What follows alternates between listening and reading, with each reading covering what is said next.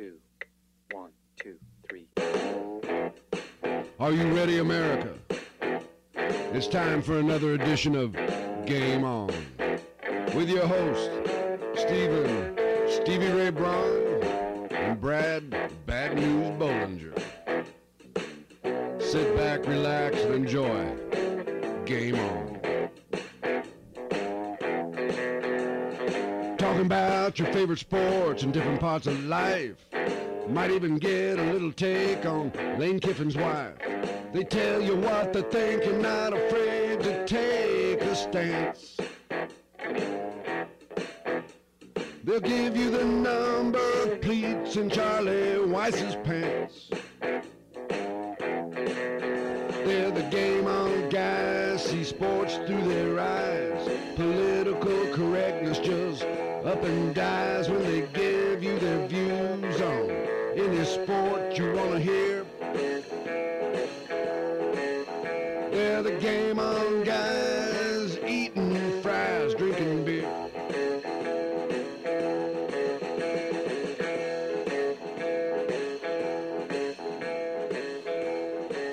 game on. Steve Braun, Brad Bollinger. Glad you can join us on another edition of Game On. You can find us numerous places Twitter, Facebook, TikTok.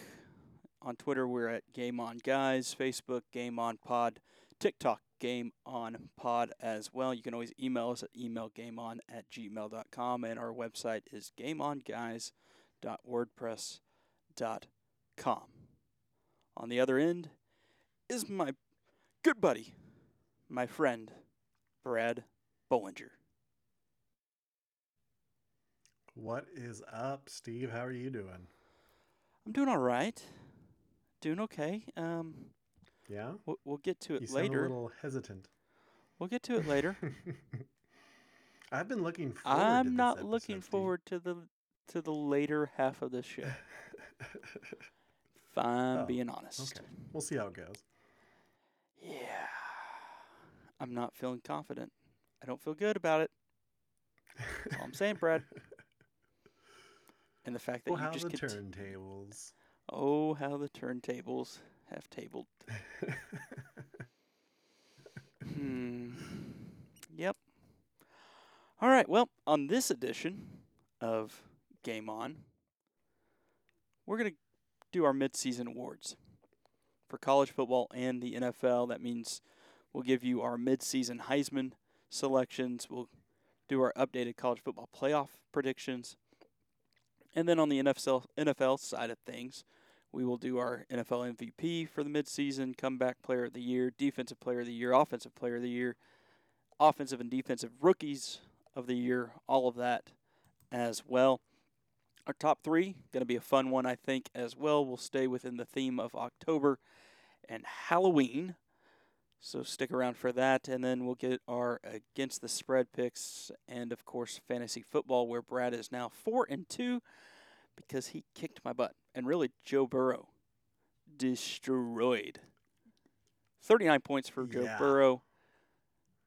Other than that, I mean, it's not like you you like were blowing me away in other categories outside of tight end. So we'll get into all that as well later. But first, let's hop into it. College football and the midseason Heisman Trophy winner in your mind, Brad, as you look across the landscape of the college football world. A lot of familiarity, some new faces as well amongst the top 25. Where do you go when you head to midseason Heisman at this point as we enter October 26th and the final weekend of October? Yeah, you know, there's. I feel like there's a handful of guys that you could make a strong argument for, but I have my selection. It's probably the favorite right now, but I feel like I just have to do it. I have to go with uh, Hendon Hooker out of Tennessee. Uh, Tennessee is number three in the nation right now. They just came off a big victory against Alabama a couple weeks ago. Hooker has been out of this world.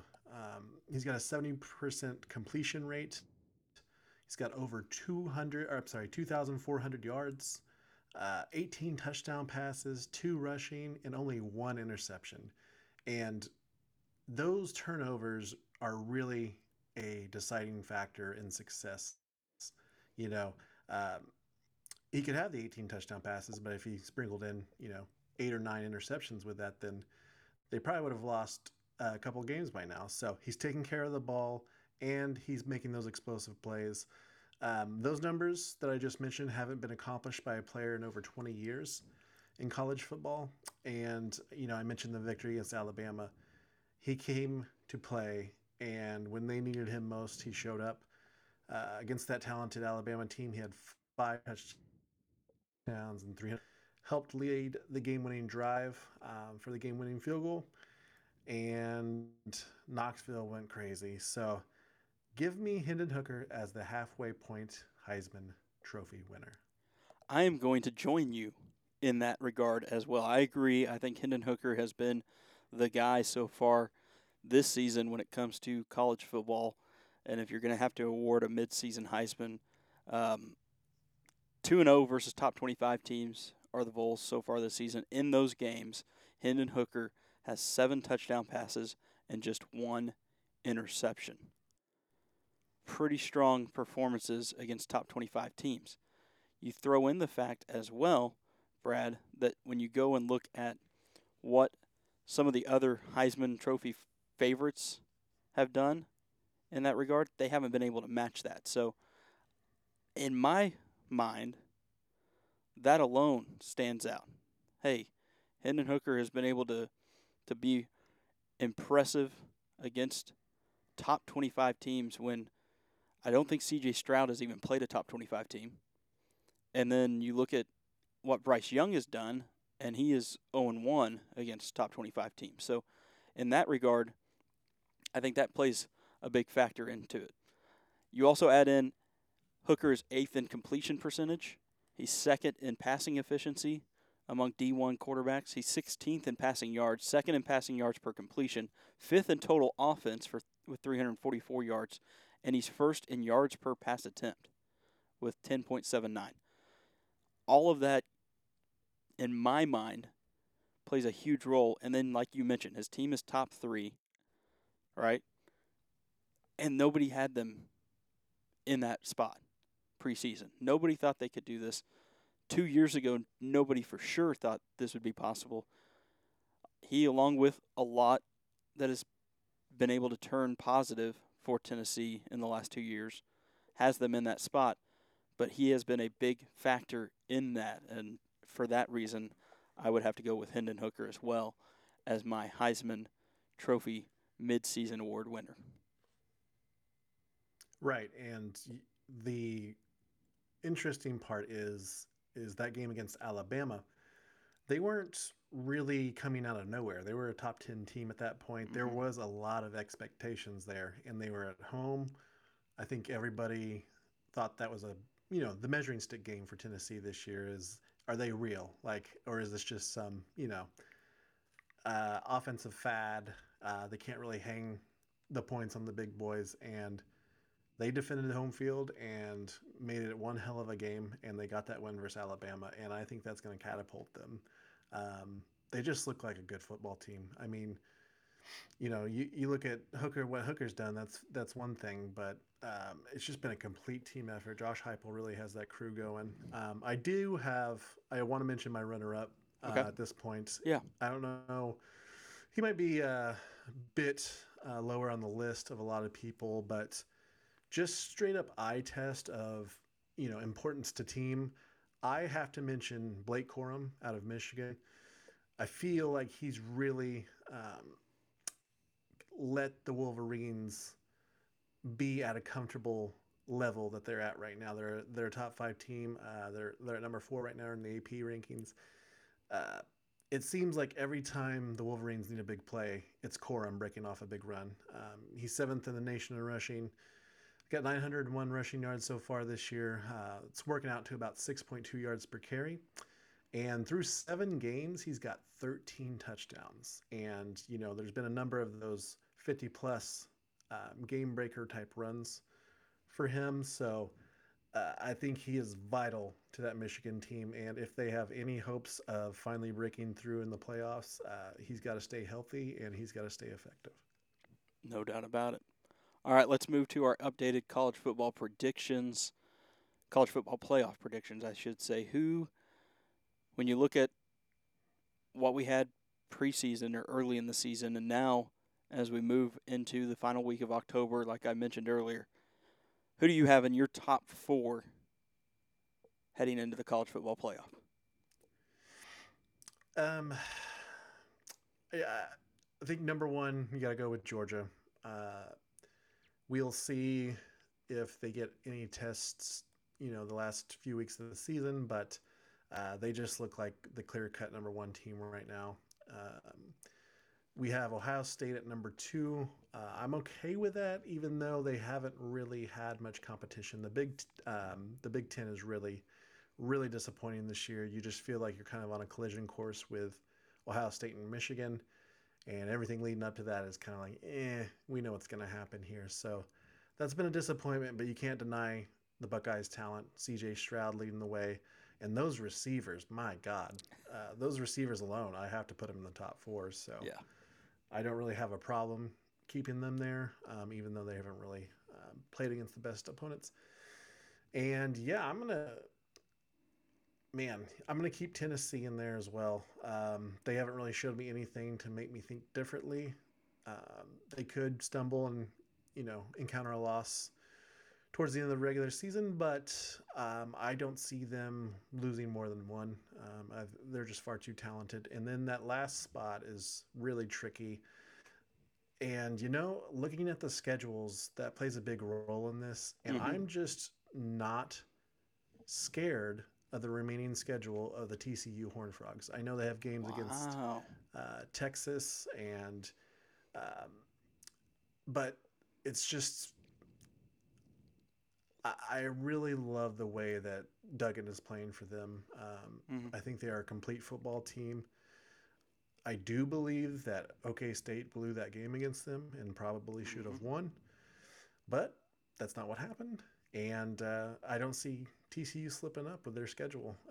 Um, you know, conference play, anything's possible, but as of right now, I I, I just see them um, going the distance. You know, Big 12 championship could be interesting, but hey, if they're if they make it to the Big 12 championship and lose and only have one loss, I mean, it's hard to kind of keep them out of the top four. You know, Yeah. it's it's one of those situations, Mhm. especially if they don't get embarrassed in the championship game. So it's hard to make an argument against them if they uh, take that route. So that's what I'm I'm going with right now.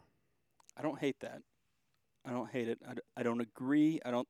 I, I just don't see TCU due to their schedule being able to to make that push. Um, but wilder things have happened, so I'm not going to discount it by any means. My top four, uh, I agree with you. Georgia, um, they do have the test against Tennessee, but I think even if they were to lose that, and if they still won the SEC championship game, um, I think that would be a possibility. So I think they're I think they're kind of in. I, I just don't see them slipping up against anybody else. They've got Florida this week, Tennessee next week, go at Mississippi State, then they go to Kentucky and wrap things up against a, a Georgia Tech team at home. Um, I just don't see there being two slip ups through that. Um, Ohio State, you mentioned Big Ten has been bleh, and Mhm. uh, really Ohio State hasn't been tested. Um, everybody would say, "Oh, Notre Dame," but we've seen what Notre Dame is. So, looking at that, they have a big test this weekend at Penn State, who's ranked number 13th, 13. We'll see what happens there. The next test would be against Michigan um, at the end of the season. I think that could probably decide who gets in, but uh, with the way that Ohio State has been, and, and like you mentioned, the off the wide receivers they have, the offense that they have, um, going to be tough for anybody to beat them, and uh, I I just think they'll be able to to push in. Clemson would be my next one. Um, Mhm. I think where they're sitting currently in the top 25, um, They face at they go to Notre Dame this week. They play Louisville, Miami of Florida, and then they wrap things up against South Carolina. So only four games remain for the Tigers. Um, I don't see them slipping up against any of those. You could see a South Carolina team that could potentially be in the top 15 at that point, depending on how their season rolls. Um, so you could s- you could have a big win at the end of the year for Clemson. Um, that, in my mind, pushes them into the uh, college football playoff. And then I'm going to go I am really worried about Clemson's quarterback situation. I feel like they're playing with fire. I- I'm having the I don't disagree. come in and bail them out of some games. Um, the good thing that they have going for them, sorry to interrupt you, but No. um, you know, the remaining games we, we mentioned Notre Dame. It's at Notre Dame, but after that, the last three games are at home, Yes. and we know how big of a home field advantage they have uh, there. So they do have that going for them, but if you play with fire too much, you're going to get burned, and that's why I had to stay away.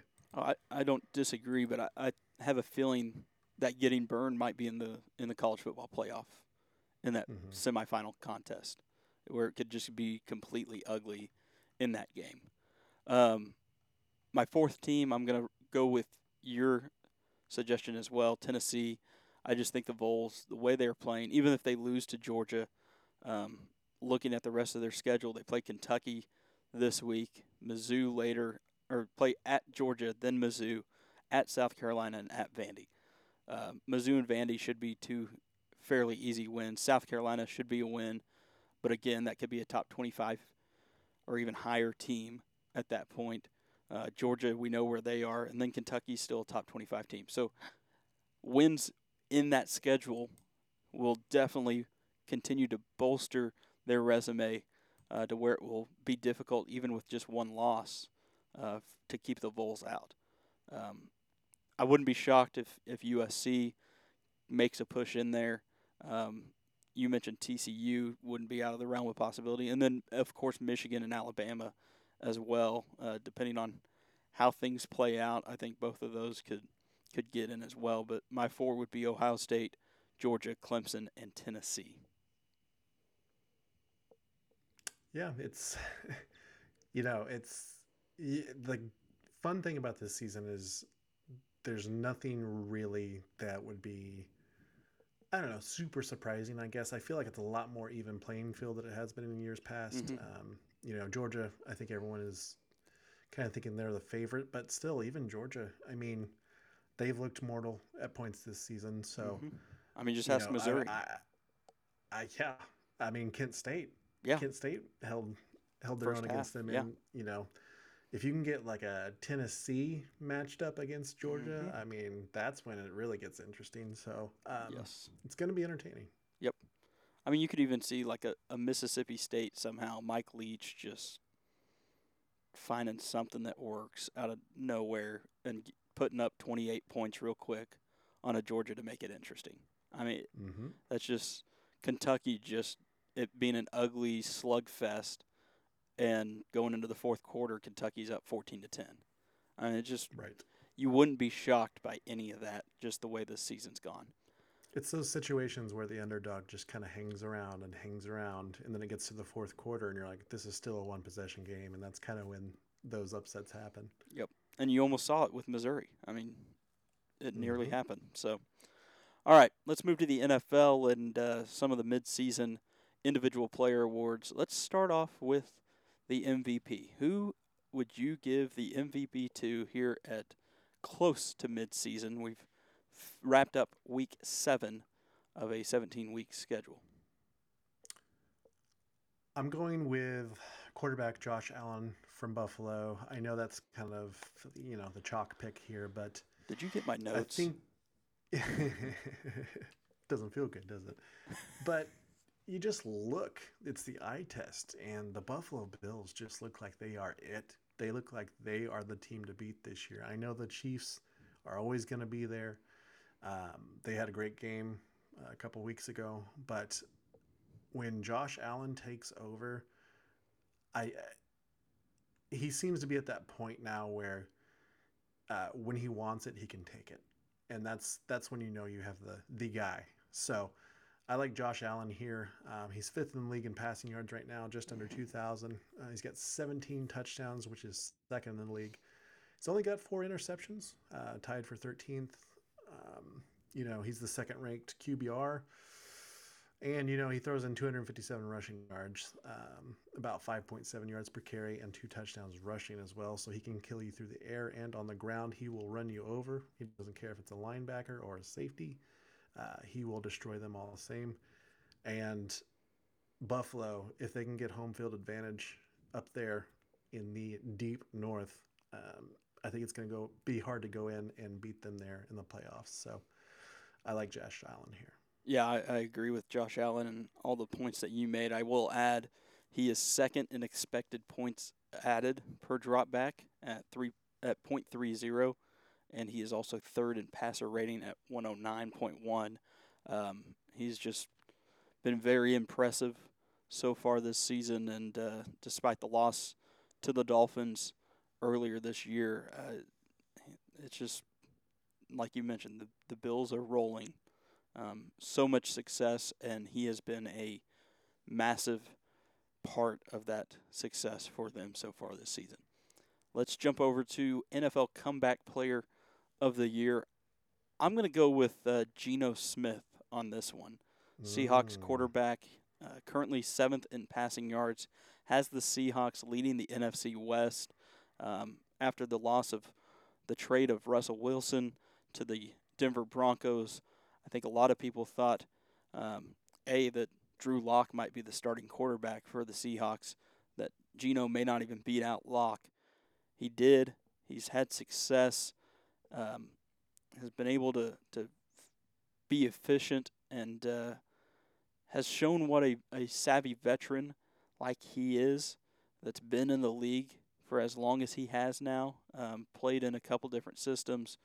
Um, just to, to be able to, to come in and use what he's seen as a backup for so many years now and take over a starting job and just be efficient and go out and, and complete passes that you expect a guy that's been in the league that long to do. And, and I just think the comeback player of the year is typically such a great story line too. And, and for him, it is a great story, mostly because of Russell Wilson leaving, but how he started out with the Jets and didn't have a ton of success, bounced around, and now is in a place that has a, such a crazy fan base. I, I just think that storyline in and of itself is enough for, for him to be the comeback player of the year.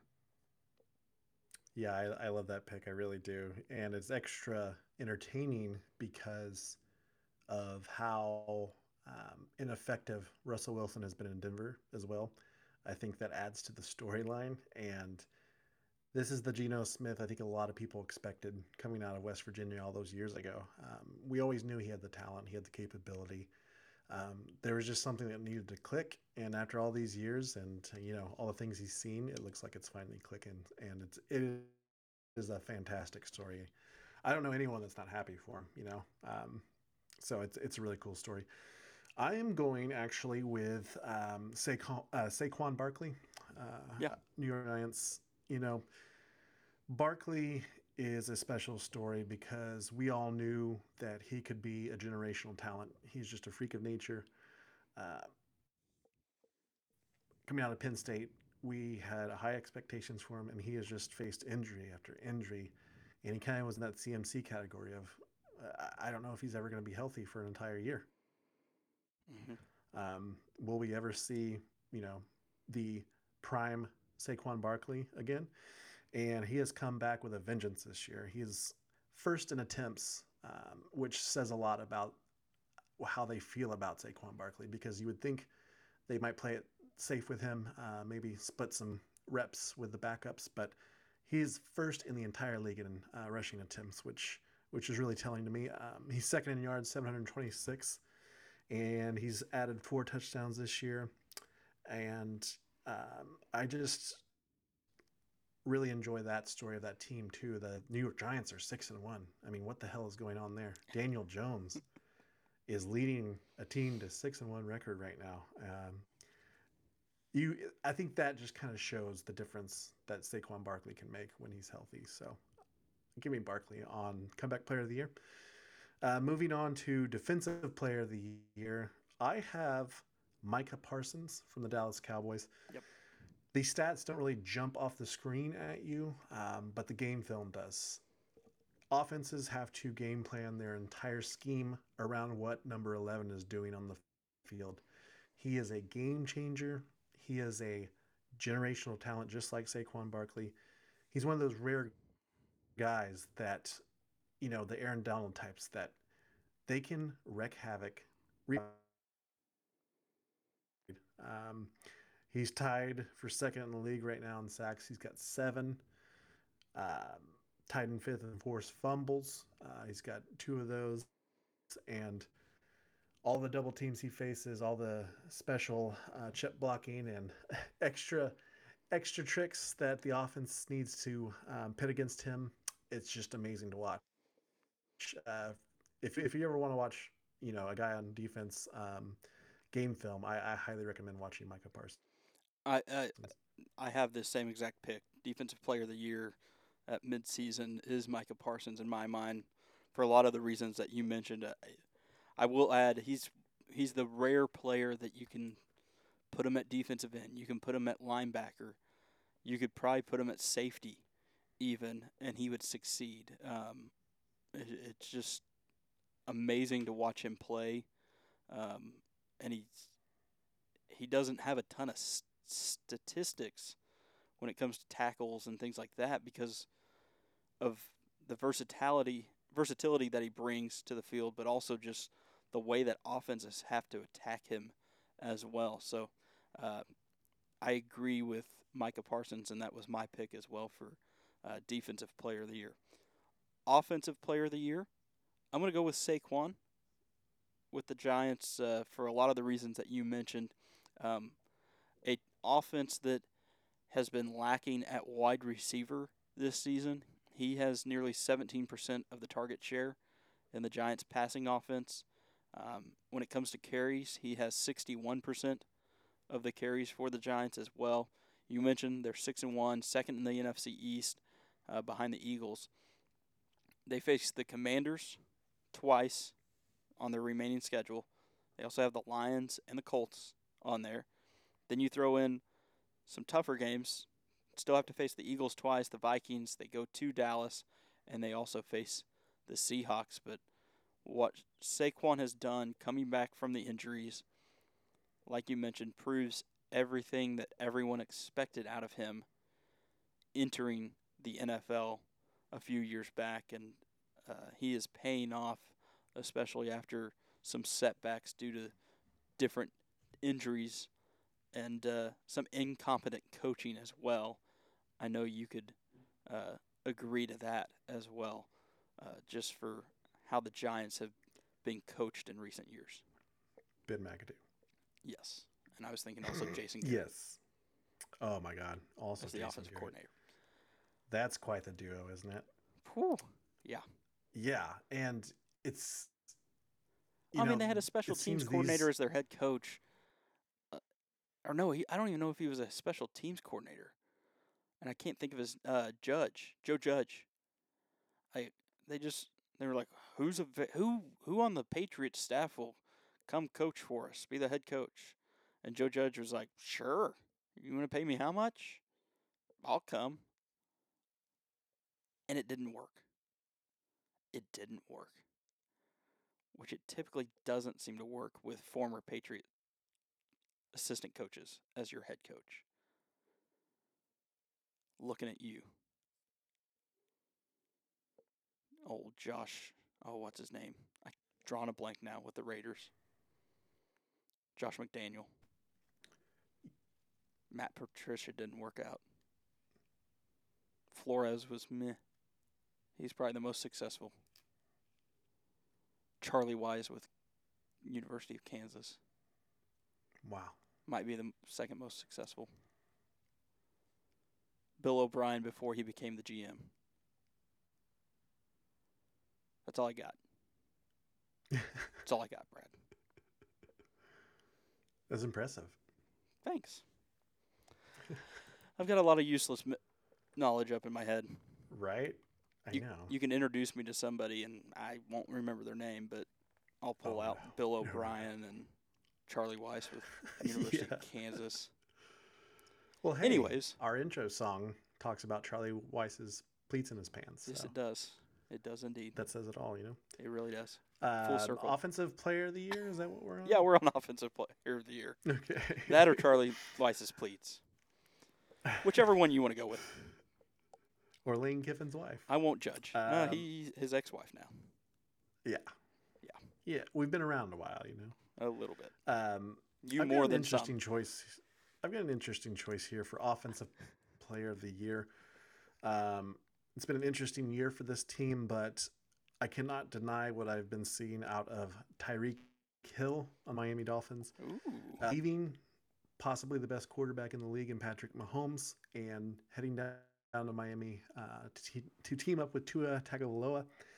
Um, Tyreek Hill, all he's managed to do is lead the league in catches at 57, which is on pace for 138 this year. Uh, if you just think about that for a second, on pace guy. that's just unheard of. Unheard of. Um, to put it in perspective, the second place guy, he's ahead of him in catches by eight. And the second place guy in yards, he's ahead of him by 117.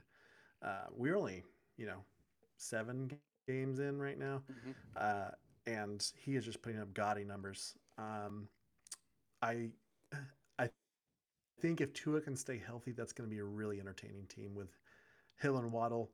Um, I just I love watching Tyreek Hill play. He looks like he is playing at a different speed. He looks like he is a grown adult playing against high schoolers sometimes. Like one of those Um, mascots I don't think going up against credit. The, the junior kids Yes. at halftime. That's what it looks like. yes. Sorry to interrupt. um, somehow, you know, this might be. People might argue this point that I'm about to make, but I don't think we have appreciated Tyreek Hill enough in his career. Um, I'm not sure we've seen many people like him, if any, uh, in history. Just his ability, his pure speed. Um, but he's not just a speed guy, you know. He he does so many things well, and um, I I I don't know. He he's just a game changer for me. And these stats he's putting up this year with Tua as his quarterback, give me Tyreek Hill for offensive player of the year. I like it. I like it a lot. A name that uh I, I don't think would is going to be mentioned a ton for that award and probably should be. So nicely done there. Real quick, let's just name them. Not a whole lot of adding to it, but unless you want to, NFL Offensive Rookie of the Year, I'm going to go with Kenneth Walker of the Seattle Seahawks, and then NFL Defensive Rookie of the Year, I'm going to go Ahmad Sauce Gardner, cornerback of the Jets.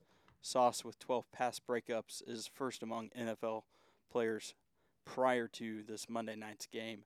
Um, and then Kenneth Walker, already been impressive as he took over the lead running back spot for the Seahawks after the injury to Rashad Penny. So uh, those would be my offensive rookie and defensive rookie of the year selections.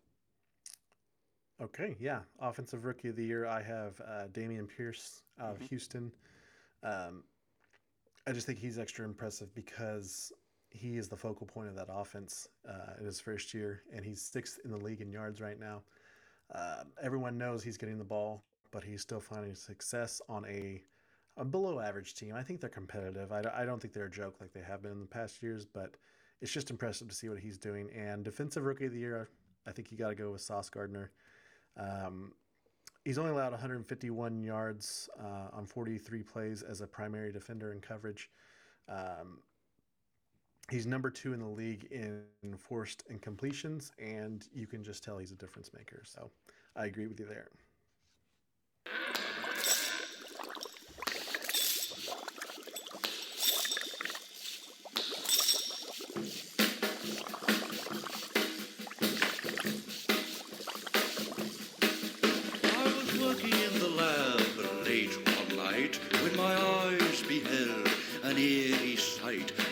Monster from his slab began to rise, and suddenly, to my surprise, He did the mash, he did the monster mash. the monster mash.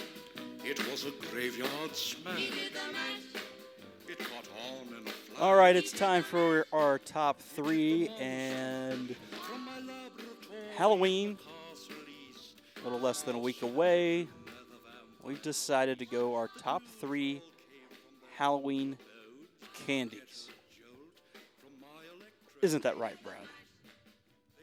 That is right. Uh, kind of inspired by Dan Orlovsky's yet another terrible take from him. So On um, food. I thought this would be a good list to make. He has terrible takes when it comes to food. Yeah, he really does. Like his well, you look at him and you're like, ah, you're not the best judge of food, you know. He's he looks like he's on little that like on that Tom Brady. He's a little gaunt. Yeah. He gets a little off balance and runs out of the back of the end zone. Whoa. Ouch. All right, top three Halloween candy. Let's start from three and work our way to one. Okay, you got it. All right. I'll let you um, go you with your go ahead and kick off. Okay. Yeah, I'll let you go with your th- number three pick. Okay. These are to specify this list. This is specifically for Halloween candy. Yes. Correct? We're agreed on that. Yeah, yeah. Okay, not just overall candy the rest of the year. Yeah. 'cause As we know, it varies. What you would Okay. want My top as a kid coming to the front porch on Halloween. on Halloween, ringing the doorbell. The person opens the door. They grab into their their bucket or bowl of candy, of sugary treats, and they drop it in and you look to see what just dropped into your sack or your bucket or whatever you had. your little jack plastic jack o' lantern. And these You are the three paint such a beautiful candies that when you see them, your little heart fluttered a little bit. Because you okay, knew my heart still flutters. Okay, that's fair. Yeah. You're still trick or still treating. flutters. I'm still excited, and I also have health problems because of the candy I've eaten. okay, my top three Halloween candy list coming in at number three. This is more of a general candy, but it cannot be disputed. Give me Starburst. Okay. yeah. Starburst is good in any situation. It is good in the summer. It is good at the ballpark. It is good when you're hanging out with friends and you just need a little sweet treat. You can eat a million of them or you can eat one and be satisfied no matter what. And you know what? Come Easter time, there's a jelly bean variation, and those are delicious too. You cannot beat Starburst. I'll take Starburst at number three. Unless you continue to get yellows. I was on a yellow streak. That is a caveat. Yeah. I'm just saying, I was on quite the yellow streak um, this past year. It, it was uh, it was rather disappointing. Um, I really contemplating moving That's away kind of from like Starburst our- at one point, but I, feel stuck like with our it. Starburst color does uh our Starburst color destiny is kind of like our our version of horoscopes. It's like, oh, this is gonna be a tricky month for us. I've got two yellows here. Yeah. Um, I finally, after a unnumbered amount of uh, Starburst, finally hit on a double pink package, and uh, Mhm. all things were right in the world. So Well, hey, they're for the people too, and they've got the all pink packages now anyway, so they See, know I what they're like doing. that's, and the uh, fave reds. I mean, yeah, I mean a little cheap, but hey, whatever. Why don't we Just give everybody a participation you like trophy. the thrill. yeah, let's just give everybody a thrill of the draw. participation trophy. It's fine. okay. Yeah, the wussification of America as a certain sports broadcaster, sports radio talk host in Oklahoma would say. Oh, Anyways, all right, okay. number two on Brad's list. Number two on the top Halloween candy list for Brad. Give me Screw you, Dan Orlovsky. The pumpkin shaped Reese's cups. Okay. Now, scientifically, do different shaped Reese's cups taste better? Probably not. But I don't even know what science is most of the time. And I'm telling you, those hit differently when they're shaped like a pumpkin or a little bunny on Easter. I mean, Christmas those tree. different shapes, they just, yeah, it, it's variety is the spice of life. And, um,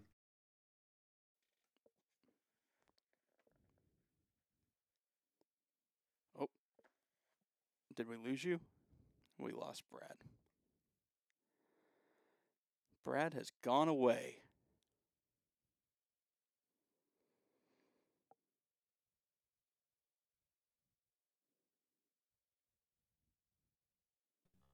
All right. All right. You said Where are we? you said variety of life, and then it dropped. Variety is the spice of life. So yes, give me the pumpkin Reese's at number two. All right. And are you ready for number one? I am because with Reese's at number two, Uh huh. I'm curious to see what sits atop the top three candy list for Brad Bollinger. Hold on to your butts, America and the world. Number one, Halloween candy for me. Now I want you to imagine autumn. The leaves are changing colors. There's a crisp breeze in the air. Ooh, just lovely weather, beautiful sights, trees everywhere, beautiful colors. Now, you're in that mindset, right? Mm-hmm. You know what completes that vision? It makes everything come together and feel right. You know what makes life feel right on Halloween? Number one on Brad's Halloween candy list caramel apple pops. Ooh, That is right. Yes, sir. ballsy. Now, hey, the uh, you know, the argument against them could probably, oh, well, they kind of get stuck in your teeth and me, me, me, me. You know what? Screw you. I don't want you in my house anyway. Give me back my pops if you don't like it. I will let those stick in my teeth for three days. That's how good they are. You get the caramel, and then you get that sweet apple crunch, and you can suck on those things for hours. I mean, where have you heard that before? But like, those are Rack the that. perfect autumn and Halloween treat. Give me number one caramel apple pops, baby. Beat that. All right. Interesting. Did not see that coming. All right. Yeah. Okay. All right. My number three on my list is Skittles. Mm-hmm. Taste the Rainbow. It's just a Old Faithful, and that's really what my, between Skittles and Starburst, honestly. which really is where my I mean my list resides in Old Faithfuls. Skittles, there's just something about uh, the the numerous taste, um, the different flavors that explode in your mouth between those hard shelled candies. So, what? Why are you laughing? No reason. but Skittles in my mind just it's old faithful. It's it's always there. It is. You know exactly what you're getting. There is no random like it's just it's steady. You know, they are the sunflower seeds of candy. You They really are. A handful, and you pop them in the mouth, and you're you're set, man.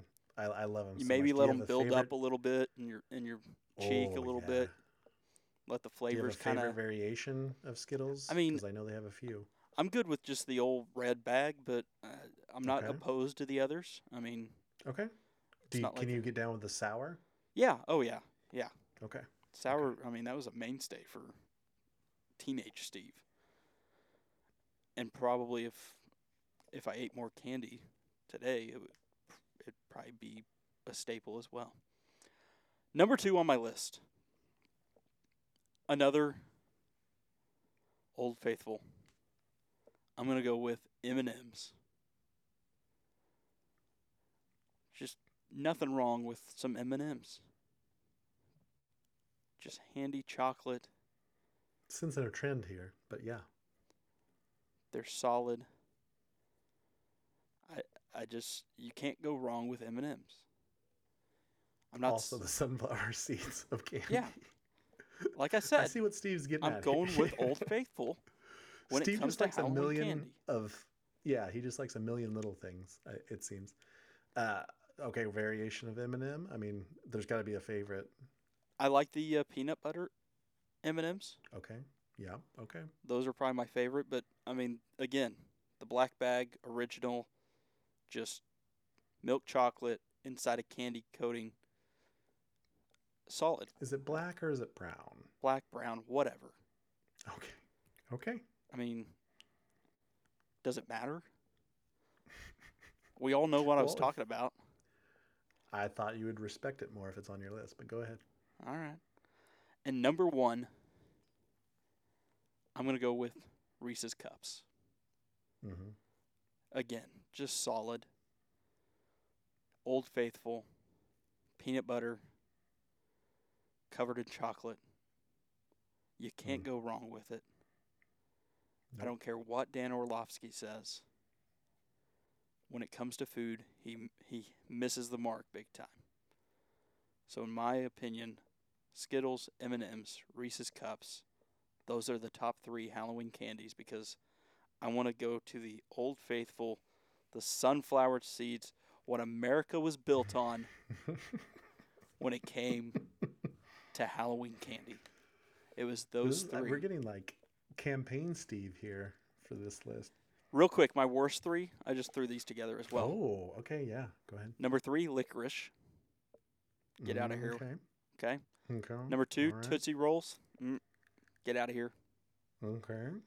You're just cheap if you buy a bunch of Tootsie Rolls and start throwing. I don't even care if they're the longer ones. You're cheap. And the number one worst Halloween candy, candy corn. It's, it's awful. Okay. It's bad. Wow. That's Uh, a revealing list too, by the way. Yeah. Which is fine. I mean, this is a safe space, right? It's a safe space. Yeah. Sure. Sure. I accept you for who you are. Yeah. Um, okay. Uh, a point to make about the worst candy. Um, I despise black licorice, so I'm with you on that. one. Okay. Do you remember with those the like the pink and white like Mike and Ike things, but they were black licorice? Do you remember what those were called? I do not. Okay, I'll, I'll figure it out. But those are awful, and also almond joy, not for me. Yeah. Something about the coconut in the almond joys just don't taste good. I don't The necessarily hate joys. coconut. There's no joy in the joys. There's no joy. There's no joy. But yeah, um, no, thank you. And one final question on this, because this is a passionate subject for me. You go to the movie theater. Okay. You get one candy to eat. What are you picking? I'm going Bunch of Crunch. Oh yeah. Okay. Yeah. Um, I'm yeah. I just I have a soft spot for for Bunch of Crunch. So do you lean chocolate over fruity? Typically, yeah, yeah. Okay. I mean, I, I'll go the uh, the sour straws or whatever. That was a big one for me at a younger age, but as I grow older, it's just uh, it's a little more difficult for me. I don't know why. Okay, that's fair. What where are you going with it? Where I mean, Um, you're not gonna like this. Oh, boy. But you know what? I don't care. safe space. I love Till I make me fun of you. some effing Twizzlers. Okay. Twizzlers. Yeah. Yeah, They're like little cigarettes. I can just hang them out of my mouth. I can bite into them and use them as a straw for my drink. I can be a kid all over again. And I, it's just something magical about having some uh, Twizzlers at the movies. Well, okay then. I want candy.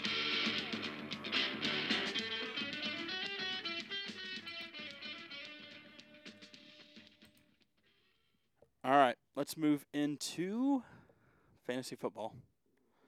Good and Plenty was the name of the candy. Sorry. Good and plenty. Interesting. Yes. I don't remember that. I'll send name. it to you later. Okay. All right. Um Brad is 4 and 2 now in fantasy football. Big weekend. Mm. Uh yeah. Uh Brad went scored 73 points off the back of Joe Burrow with 39. Uh, Dameon Pierce 14 or 13 points, Tyreek Hill 10 and a half, and David Njoku 10 and a half as well.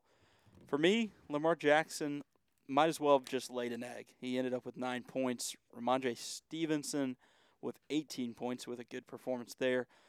Davante Adams 13 points as well, and then Zach Ertz went with five points.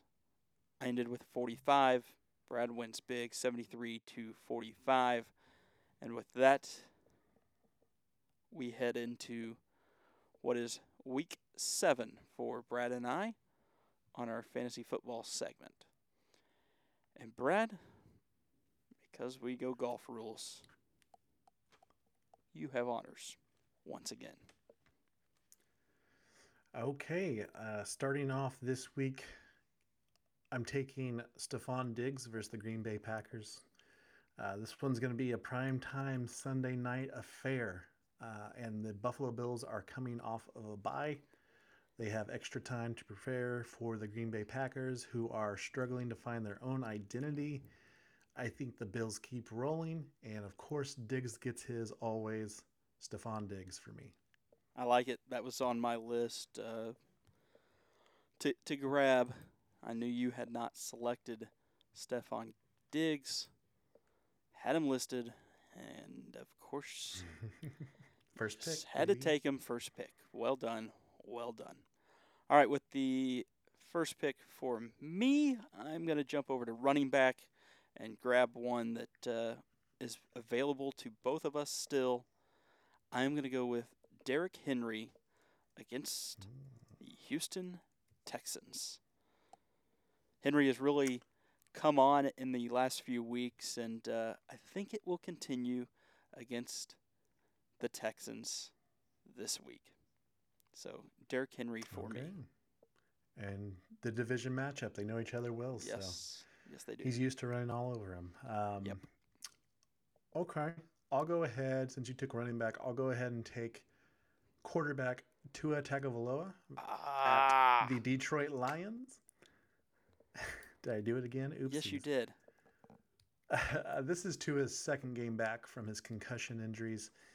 Uh, I think this is a get right game for him uh, against the 32nd ranked defense in Detroit. I think the Dolphins get back on track. Um, I know they kind of had a disappointing week last week, only scoring 16. Started off hot and just kind of tapered out.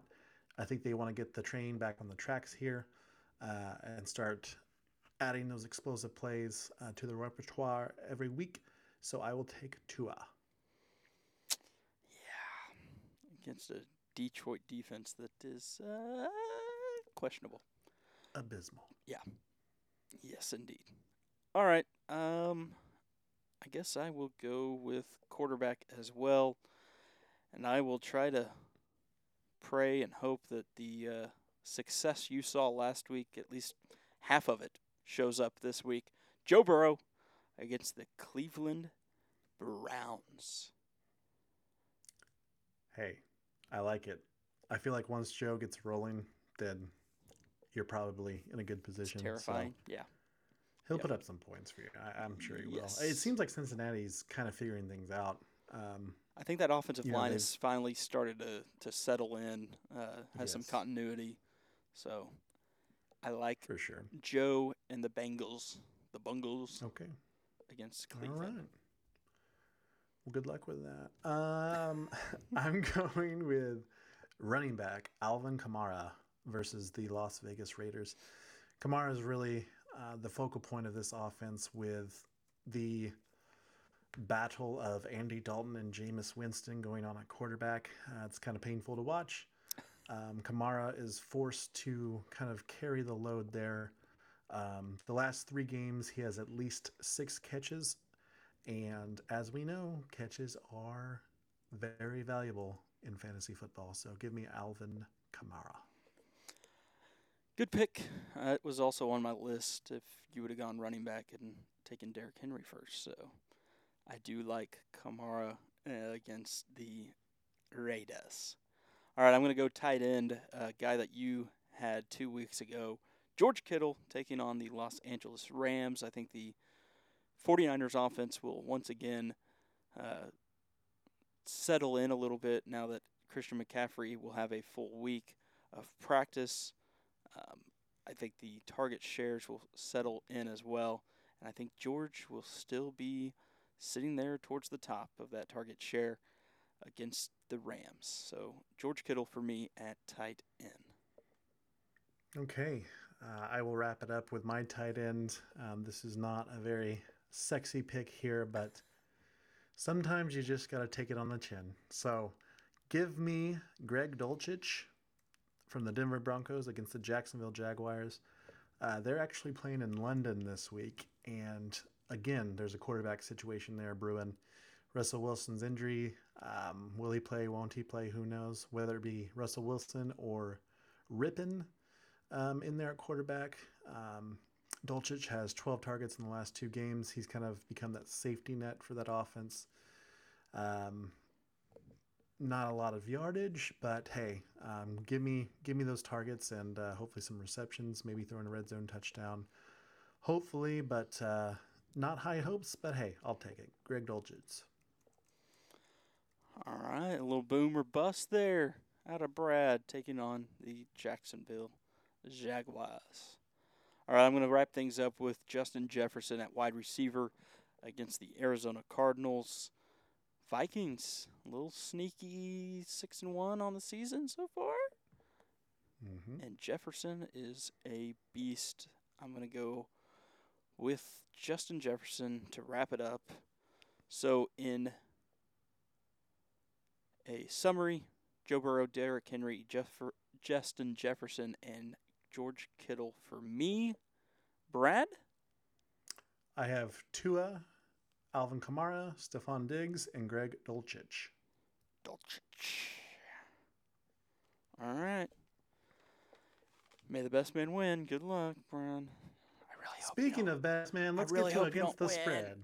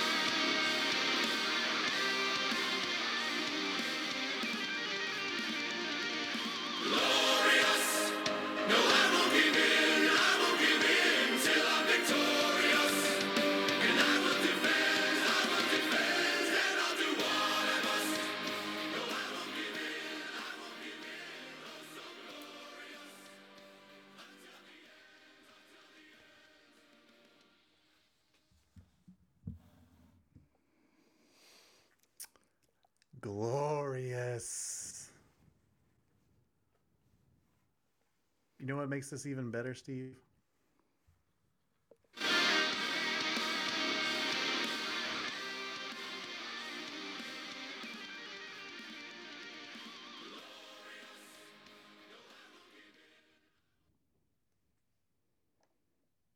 What's that?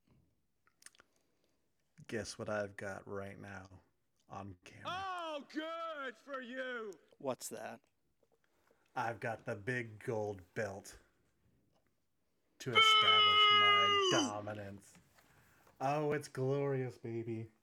It feels so good. So good. Boo! yeah, that's right. Get your get your asses out of here. Sorry. Oh, it's beautiful. I love it. What's wrong, Steve? Something happened?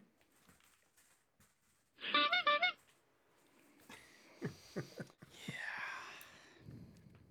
America's favorite portion of Game On against the spread competition. How, Steve, you want to go over what happened last week? how'd you do last week, Brad? Well, Steve, funny you ask. Um, let me check my notes here. Uh, it says three and zero. Um, is that good? Oh, think it's good. for you. I went undefeated, and you know what? Just for a little bit of a cherry on top, two and one in Brad's bonus picks too. So that's kind of like a five and one weekend, isn't it? That's just ah, Uh, it felt so good. How'd you do, Steve? It's the I did- I best didn't you've done in like three weeks combined. How'd you do, Steve? I didn't keep track. Struggling. I'm acting like I don't have a full breakdown of your picks here. Yeah, I know you do. It, What was it was your a little like this. Bohica, buddy. That stands for bend over. Here it comes again. Yeah, I went uh, 0 and 3, Mm. and uh, yeah, it, it just wasn't good. Well, was it at least close? No, it was not Oh, close. oh. Um, I'm sorry. heck, one of the coaches got fired. Um, Yeah, you sorry about that, uh, job. Will Healy. Oh. Yeah. Um, Um, do you happen to know how many? I think that's a points- first in Game On Sports, Game On Pod history, um, for a coach to be fired after we selected them to win. Oh. Win, may and I we were add, uh, 14 and a half. 14 and a half point favorites? favorites as well. yes. Charlotte, Uh, the 49ers of Charlotte. 14 and a half and uh, a fun fact for the Against a one- uh, win team. Yeah. Steve's uh, three picks lost by a combined 65 points. That If you're uh, keeping track at home. Yeah. LSU won outright. 45-20. Mm. They were giving a point and a half to Ole Miss. Almost. Needed more than that. Needed a little more than that, Brad. Uh, yeah. Gus Malzahn, I I don't know why I trust anybody from Arkansas. You never learn. Um, yeah, Gus and the Knights lost to East Carolina 34-13. And uh, Brad, Mm. to wrap that up, uh, like we mentioned, Charlotte, uh, 14 and a half point favorites. They lost 34 to 15. And that was generous. I do believe it was 34 to 0 34 nothing. towards the end of the game. Yeah, okay. 34 nothing at half. You sounded you sounded like at a little confident in that 15 number there, so I had to like time. make sure we all knew. It They they didn't lose. They just ran out of time, Brad.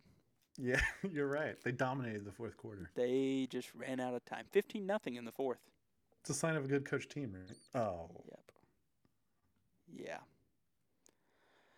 All right. Well, um, again, you have honors, so Hmm. go ahead. okay. Um, you want to go one at a time here, or just run through all three? I'll just let you go all three. That way, it makes Yeah, it easier just- for you to edit on TikTok. Just let me go. Uh, I got the hot hand here, you know. Feed me the rock. Don't worry, Steve. You can ride my coattails this week here. Oh boy. All right, ladies and gentlemen, my first pick of the week is Syracuse minus two and a half at home against Notre Dame. Uh, this game is in the Carrier Dome, and that place is a different world. Um, Syracuse is a really, really good team this year. They're six and one, and last week they blew a victory over Clemson at Clemson. Uh, they really, you know, controlled a majority of that game. Um, blew it at the end when the backup came in for Clemson. Uh, but they are led by good quarterback play from um, their quarterback Shrader. Uh, defense is giving up only 15 points per game. Um, Notre Dame, I'm not buying it. Uh, never really do, but this year especially, uh, they have losses against teams like Marshall and Stanford. Um, and the Irish haven't played a true away game uh, in over a month. So I think it's going to be kind of a little bit of a culture shock heading up to Syracuse in that in that dome. So give me Syracuse orange minus two and a half versus Notre Dame. My second pick, I'm moving on up to Sunday in the NFL. I am going with the San Francisco 49ers minus one and a half at the Los Angeles Rams. I am really concerned with the Rams' offensive line. Uh, Matthew Stafford's general health is in danger at all times. Um, San Francisco's defense is going to eat them alive. Uh, CMC got a full week at practice this week. He'll be in a lot more packages, and you could see glimpses of you know how they're going to use him. So uh, I, I'm I'm excited to see another uh, week of Christian McCaffrey uh, in San Francisco, and of course the games in LA. Uh, and those 49er faithful will make that a home game for San Francisco.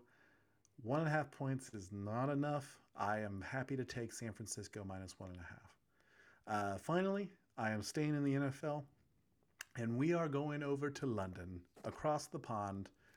I'm taking the Jags minus two and a half versus the Denver Broncos. This game's at Wembley Stadium. Um, Denver is just already struggling and look like they're in mud each week. So heading over there and uh, foggy London is not going to help them by any means. Uh, Travis Etienne's emergence as the lead back after James Robinson getting traded to the New York Jets. I think that's going to boost his self confidence even more. He's having a great last few weeks. I think they're going to continue uh, utilizing him. Denver offense only producing 14 points per game. Is Wilson going to be out? Is Rypien going to play? Who knows? Lots of questions there. Uh, Jacksonville has five losses on the year, but all of their losses have been a one possession game. So uh, I, I like what Doug Pederson's doing down there in Jacksonville. So give me the Jags minus two and a half versus Denver. All right. Two NFL games for Brad. Mhm. Dangerous, my friend. Dangerous. oh. All right. Got to get my mind right, Brad. Georgia Southern. No, Okay. not a chance. UCF. Gus Malzahn. We have learned. Nope. Staying away from them, too. Staying away from them. You know where I'm Going going to go? to UConn. You went overseas. I'm going Mhm. overseas, Brad. But Mhm. I'm going the other way. Pacific. Wyoming. Wyoming. Brad, the Cowboys. You know the Cowboys? Mm-hmm. Yep. You know where they're heading? Hawaii. 11 and a half point favorites are the Wyoming Cowboys. 5 and 3 on the season. They head to Hawaii.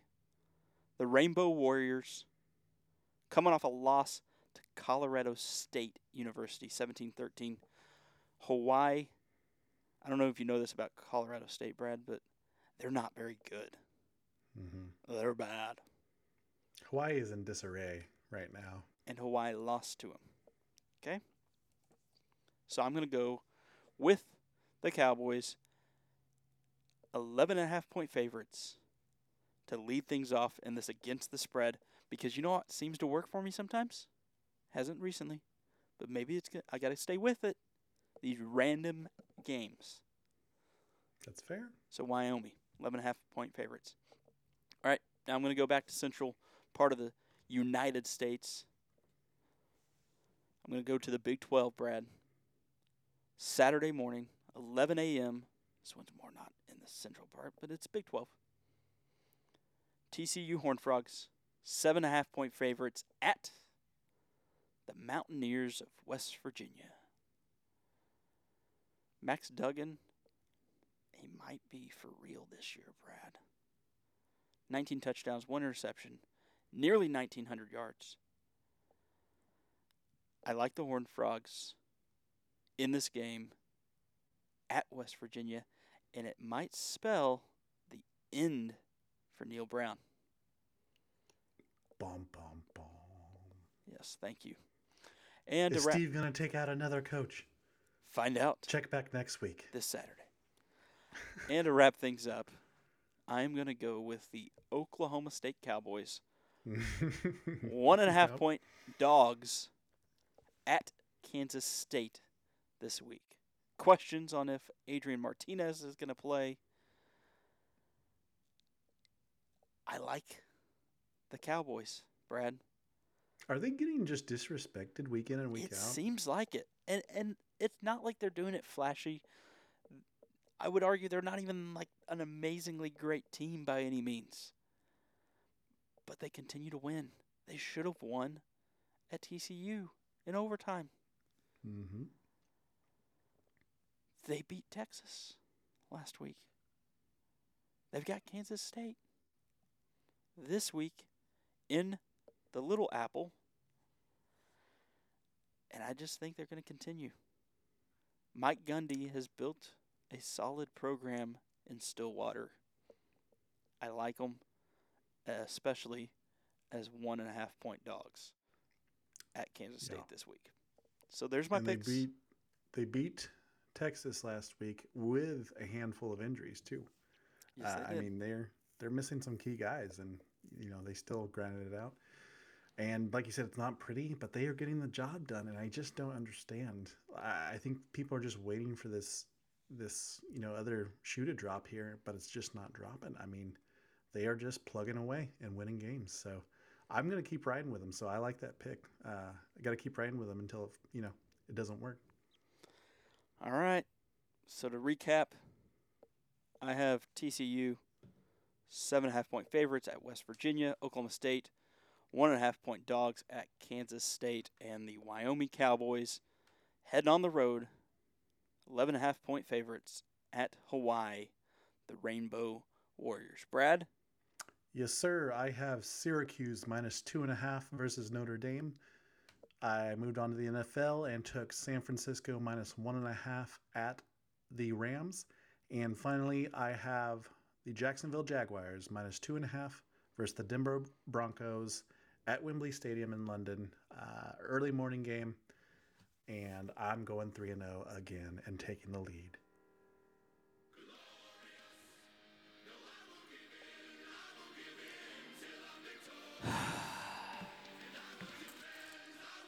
You're doing the thing, aren't you?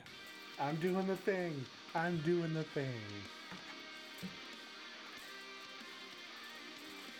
Oh, what a glorious week. Glorious. No, I won't give in. I won't give in till I'm victorious. And I will defend. I will defend. And I'll do what I must. No, I won't give in. This has been Game On. Follow us on Twitter at Game On Guys, Facebook Game On Pod, TikTok Game On Pod. You can email us at emailgameon at gmail.com and find us online. Visit our website, gameonguys.wordpress.com. I'm Steve Braun. That's Brad Bollinger. This has been Game On.